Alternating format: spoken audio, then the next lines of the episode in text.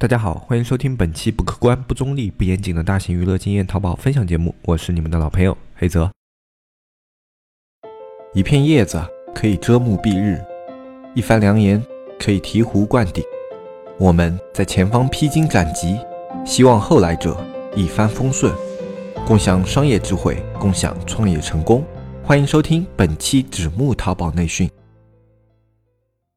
啊，我感觉我真的是好久没有更新节目了。我上一次在喜马更新节目，可能要追溯到一个月以前了吧。啊，具体时间我也不知道了。最近因为真的太忙了，这边项目刚启动嘛，然后公司又到年底了，所以各种各样的事情都堆到了一起，然后就分身乏术。现在呢，也就不跟大家多解释了吧，因为现在做一期节目的时间都是挤出来的，那么能来录一期节目也很难得。那么我们就把一些比较重点呢这一期节目要跟大家说的一些事情啊，我们就直接开始了。我们就比较简单的切入主题。那么有很多关注电商的政策动态的那些听众朋友们呢，一定是知道，二零一九年呢是电商法正式实施的年份。在最早的时候啊，公布文件的时候是说，电商法于二零一九年的一月一号正式开始实行。然后最近呢，社区里面就有很多关于这个新电商法的问题。今天的这一期节目就在这个年初。就最早的，我们去跟大家来介绍一下最新的这些关于电商法的一些内容，容以及对于这样的一个电商法对我们会有怎么样的一些影响，那么我们都会在这一期节目里面跟大家简单的做一个介绍。那么在前一段时间呢，有非常多的听众朋友们在我们社区里面问了类似于这样的一些问题，啊，就好像啊这边他们好像有某某学院里面的导师啊在那边说，现在这个电商法已经要执行了，然后以后呢，你们这些啊小规模的，就是这种个体的 C 店啊，也都是要交税的，以后你们相比天猫店就没有任何优势了。然后诸如此类的言论呢，就非常的多，非常的常见。然后我们社区里面也有很多的。听众朋友听了以后，感觉人心惶惶，然后就来我们这边社区进行咨询，就是说这个东西到底是不是真的就是这样呢？然后怎么怎么样的？那么对于那些听众朋友呢，我们回复的没有特别的具体，因为这个税务系统啊，还有包括这种什么公司啊这种资质方面的问题啊，小安也不是，包括我们的运营啊，也不是特别的清楚。像这种东西的话，像我们这种去做过公司，然后自己运营过公司的，会比较清晰一些。像运营啊和小安啊，他们都不是。特别的清楚，所以这个问题呢，我还是拿到节目里面来说啊。首先呢，我在小安那里听到这样的问题反馈的时候啊，我真的是有一点点的震惊。就我震惊于他们怎么可能会去听到这样的一些言论啊，或者说啊那些导师或者说有的这种电商大咖，他们怎么会去这样说？因为在我们就自己运营过公司的人来看来，首先他们的这个话里面啊，可以说是错漏百出啊。第一点的话，我们来简单的说一下吧。第一点就有很多人关心了，那以后我这个店铺里面所有的交易额，按他们的说法都要进行交税了，是不是这个样子？就是我如果是个 C 店啊，我卖了十万的货，那我就需要去交十万的税了。那么这边的话，我可以跟大家说一下，那纳税的话，其实一般分为两种，一种呢是小规模纳税人，另外一种呢是一般纳税人。那首先第一点。这两种纳税人，他们都不是按照你的营业额来纳税的，他们是按你的开票额来纳税的。就打一个比方吧，首先所有的纳税都有一个起征点，像以前的话，小规模纳税人他的起征点是三万块，就是说你的月的一个开票额度没有到达三万块的话，那你这个月它就是免税的。你申报上去，然后没有到三万，那你这个月是免税的，没有税给你去征。好，然后。现在好像说是要有个调整，就是说要把这个免税额度调整到十万啊，就是说你的月的一个营业额不超过十万的话，那它是免税的。那这也是大家最近在那外面的电商学院听到的非常多的一个说法。那么他们的说法是啊，如果你的销售额超过了三万，或者说销售额超过了十万，你们就要征税了。那其实这里面是有问题的，因为。国家税务局他们对你销售额的判定是按照你开的票量来决定的。换句话来说，也就是说你这个月卖的东西开了三万以上的票，那么你需要征税。如果你开的票的价值在三万以下，那你是不用去交税的。那比如说现在税务也调整了，据说是到百分之十嘛，这个要按地区政策来的，不一定是百分之十，大家可以自己到时候关注一下你们的地方政策。那么。它这里面说的一个啊。十万也是说你开的一个发票额度到达十万以后，它是需要征税的。如果你的发票额度没有到达十万，那你就是不需要交税的。这是一个很基础、很基础的概念啊。如果自己开过公司，或者说自己去操办过一些税务上的问题的话，这些问题都是应该要知道的啊。所以我就很奇怪那些导师他们为什么会说啊，你营业额做了多少，那他就是需要去交税啊。其实这个概念是有很大很大的。差距的，就像我们自己的 C 店来说吧，你们在做 C 店的时候啊，一个月总归是有一些开票需求的吧？那你碰到这种开发票的需求的时候，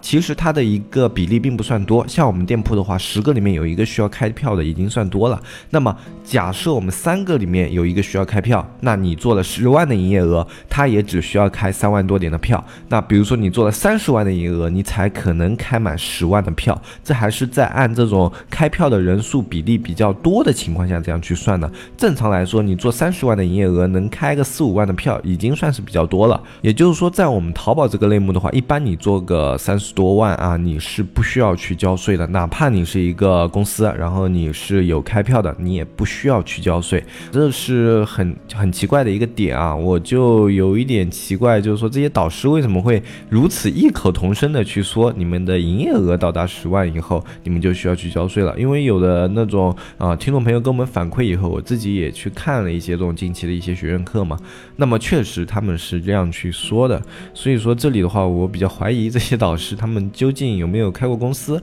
或者说，究竟有没有自己去操作过这些税务上的一些东西啊？有没有去交过税？我感觉他们对税务的认识很有可能就靠一些这种百度啊，或者说一些税务的知识啊，然后去吸收一下，然后就开始给大家做这种关于啊明年电商法落实以后的一些关于税务问题的节目，所以才会导致有了这样的一个偏差。因为你在百度百科啊，或者说去一些税务系统的书上啊，你去看的话，他们确实是这样说的。他们说销售额到达十万，然后你就需要去征税啊。那对一般纳税人啊，以及这种小规模纳税人，他们都有相应的这些阶段。但是要注意的就是，我们生活中在我们这个环境下的话，开票并不是一件百分百的事情。所以说，这里面他所说的销售额其实并不精准啊。就是说，他们这种书上和百科上说的这些销售额，他们并不精准。所以这个东西你只有自己去做了，你才会知道这其中的一点点差别。而不知道这一点点差别的话，其实实就很好去判定啊，就这个人他应该是没有去自己操作过自己的一些税务问题的。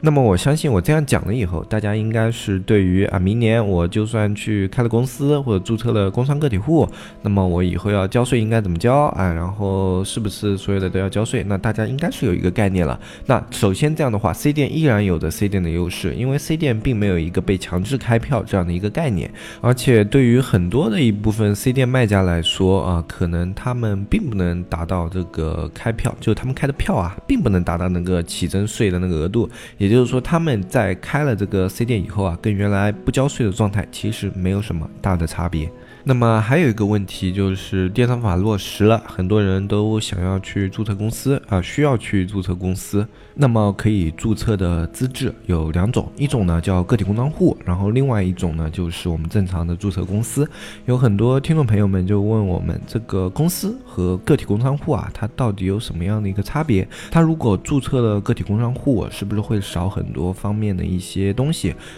那么我也不是什么很专业的经济学家，然后这种东西呢，我啊没有办法特别系统的就从这个各个这种点的区别，然后去跟大家去拆分讲这个东西。那么从我的一个自己来做店铺的这些经验，以及自己以前去注册公司，然后使用下来的一个经验呢，可以简单的帮大家做两个参考。一个就是，如果你的店铺永远是你自己经营，而且里面的老板，然后里面的就是所有的这种财务啊什么的都归归到你一个人身上，你不会有什么其他的合伙人，然后你也不需要去弄什么其他的，类似于像这个以后的店铺转让啊，或者说像这种店铺的以后的一些跟别人的这种品牌方的合作啊这种东西，如果你不需要的话。那么你就可以去注册个体工商户，就是说这个店铺仅有你一人，你就当做这是你家里的一部分财产的样子，就好像那种有的那种家庭小面店啊，他们只对自己这一个家庭啊，或者说只对他自己这个个人，然后产生盈利，然后他个人也对这个店铺、对这家店啊负有全部的责任。那这个时候你就可以去注册一个个体工商户，就是说你一辈子到老了，那么这个东西都是你的，你也不会去转手啊，干嘛的？那这个时候呢，你就可以去注册个体工商户。那么公司是什么情况？你需要合伙人，或者说你需要有一个投资方，就这公司投钱的可能是另外一个人。然后呢，你呢是这个公司的一个主体的一个负责人或者注册人。然后针对这家公司，你们会拆分出很多的一些事情来，比如说有人负责投资，然后有人负责这种管理啊，怎么怎么样的，然后啊就各种各样，就等于简单的来说，你有合伙人，那这种时候你是一定要去注册公司的啊，这种时候公司是会更加适合你这种状态，或者说你以后有打算把这家店铺转手，就是说你可能这家店铺要增值，然后你要转手，那么你也可以去考虑注册公司啊，你就不打算永。永远一辈子的去运营这家店铺的话，那你就去注册一个公司，它可能在以后在你转手这个店铺的时候，还能够给你带来一定的利益啊，包括你以后想要去寻求一些合作啊，寻求一些合伙啊，有一个公司也会更加的方便。然后这两个东西呢，它还有一个税务上的差距，就个体工商户的话，它开票需要到当地的税务局去代开。啊，就是说你是需要去当地的那里税务局那里面去领取你的发票的，然后让他们帮忙开票，自己呢是不能够开票的。那么公司是可以直接开票的啊。这两种东西呢，他们在根本上没有特别大的一个差距啊，他们差距只是在看你自己对于你的商业啊，你的这个店铺的一个需求上。嗯，另外一个呢，就是在程序上会公司相对麻烦一点啊，比如说要去申报账务啊，各种各样的啊，会比小规模纳税人要比较麻烦一些啊。包括你有时候零申报过多了，就是你连续两三个月啊，或者四五个月没有去申报你的财务了，那么如果你当地税务局是比较负责任那种的话，他们可能会来你的公司进行核查，就查账啊，这个是一般要注意一点的。那关于这种特别特别细节的呢，大家可以自己去搜索一些关于一般纳税人，或者说小规模纳税人，或者说公司，或者说个体工商户这样的关键字，去看一些相关的文章，还都是比较好理解的。他们在概念上都是比较好理解的，基本上你自己去看过以后，就会有一个概念。嗯，不过这里还要注意一点啊，如果你是在淘宝上去开，你有一个个体工商户就够了。就你长时间规划的话，都是在淘宝开，那你一个个体工商户就够了。如果你想要转战一个类似于像京东啊，类似于像拼多多或者苏宁啊这种平台的话，那么你是需要一个公司的。他们这种平台相对一个资质要求还是稍微高一些。就是说你去办一个比较好的一个资质的话，对于以后入驻这些平台会更加的有利。像京东，我记得以前他要求这种公司注册资本好像是五十万吧，我那时候。去参加的时候，呃，去加入京东的时候是他们那时候的要求是五十万啊。最近我就不太清楚，因为后面没有申请京东的店铺了嘛，呃，应该也差不多啊。当然，这里面这个注册资本啊，也要跟大家这种想要开公司的听众朋友们说一下。所谓的注册资本呢，在最早最早的时候是需要你这个有一百万的钱，比如说你注册资本一百万，你是需要有一百万的现金在你的那个公账里面停留一晚上的，就是说这个一百万的钱停留二十四小时以后啊，你这个公司才算注册成功，然后之后啊，你可以这个钱取出来，然后再怎么怎么样的。而现在呢是不用的，哪怕你去注册一个五百万资本的一个公司，你也不需要自己去把这个五百万，然后一定要在那里面啊放多久，这样呃放个一晚上，这样现在是不用了。所以说现在你去注册公司的话，相对来说已经方便非常非常多了啊！你可以在注册的时候去把你的注册资金调高一点，就是说你如果注册的话啊，建议吧，你注册的话最好五十万以上啊，如果方便的话，你填个一百万啊，不要因为。填那个注册资金的时候被吓到了，就按自己的一个经济实力去勾选。如果是按自己的经济实力去勾选的话，去批很多现在一些互联网上的资质啊，都是比较难批的啊。你这个公司的注册资本在互联网上去审批一些审核资质的时候，还是非常非常重要的。所以你既然都已经要注册公司了，你干脆就把这个注册资本你给它拉高一点啊，不要因为它上面显示什么一百万、五十万就被它吓到了。其实这个东西现在只是一个啊，等于说是名义上的的。东西吧，它已经不需要你实质去把这个钱放到银行里面过一晚上这样的一个操作了。所以说现在来说，对于创业来说，你注册一个高资本的公司啊，总之对你的审核资质是非常有帮助的啊。这里也跟大家说一下。好，那么这边的话就跟大家要讲的东西，今天主要就是这一些。一个呢，就是之前很多听众朋友们问我们的啊，是不是电商法实施以后，他们马上就要卖多少钱交多少税啊？实际是不用的，是你开多少票交多少税，这两个概念大家要区分一下啊。所以说 C 店他们的优势依然在，大家不用太过于担心。因为如果电商法真的实施的非常严格，就每一个步骤都要实施的非常的严苛的话，那么对于大卖家的损伤也一定是要比小卖家更大的，因为在。征税这一方面来说，它其实金额越高，征的税越多。也就是说，对于大卖家来说，他们的运营成本变得更高，他们去卖的那些货物的利润会变得更低，而这个更低的影响远远要超过小卖家啊。所以说，这个税法不管它实行的宽松或是严苛。对于小卖家来说，都不是说什么世界末日要到了，就是说我的优势荡然无存了。其实不是的啊，你作为小卖家来说的话，你对政策对你的影响永远要比大卖家要小。你们要记住这一点，政策这个东西啊，它永远都是相对来说要公平的。就它对于一件事情有不好的影响的时候，它对上从上到下的所有的影响都是不好的，而不会仅仅影响啊下面这一层级人，而把上面那一部分大卖家这一部分的层级。而忽略掉，这是不会的。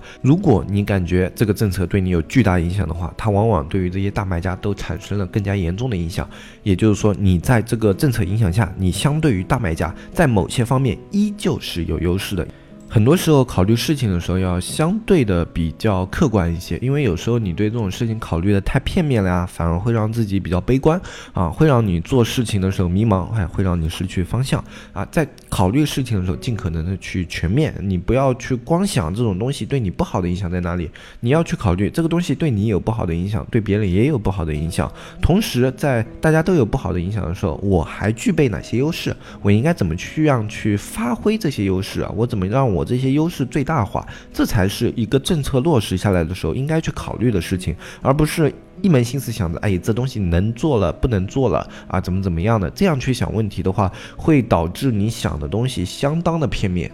就像我们之前节目说的。淘宝它虽然啊形势是趋势，就并没有啊像以前发展的那么迅猛啊，或者说它现在已经有一些啊这种上升停滞这样的一个现象，但你不能否认它依旧是一个大的商业环境，就只不过说我们在这个商业环境里面捞钱的一个机会已经过去了啊，我们要在里面捞大钱的一个机会早就过去了，在我们开这一期节目之前就过去了，我们在节目的最早就已经跟大家说的非常清楚了，现在已经不是。一个靠淘宝发财的年代了。如果你想要在淘宝里面安安稳稳的做一些生意，你想要踏踏实实的去赚一些钱，依旧是可以赚的。你要对自己的商业规划要明确，你的布局要明确啊。这些细小的点做好以后，淘宝它跟线下的商业没有什么差别。线下的店铺现在有能做起来的，那么线上的淘宝现在就还是有能做起来的。至少在我的视野以内，淘宝它不会在短时间内消亡，那就表明了它这种商业模式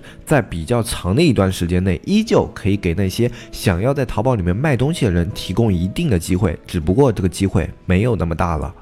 或者换一句话说，他现在这个机会能给人产生的那些效益，或者说能够让人可预期的那些利润，没有以前人们想的那么高了。那么这就是我们从客观角度来说，淘宝现在的一个状况。大家不要因为一个法律啊，比如说像电商法这样的一个颁布而变得人心惶惶，这样的话对你做生意是没有什么好处的。我们要去从一个政策，从一个法律里面，我们要去看的是现在。产生的机会以及现在的一个趋势，跟随着这样的趋势，跟随着它里面的一些机会去做选择和改变，才是一个正确的思路。最后呢，再跟大家分享一个我固有的观点。当天塌下来的时候，先死的永远是那些高个的，而不是矮个子的。就好像金融崩盘，就好像金融危机的爆发，第一个倒下的永远是那些站在头部的公司，而不会是最底下的那一些小的平民。当这些公司受到影响的时候，它才慢慢的在这个社会里面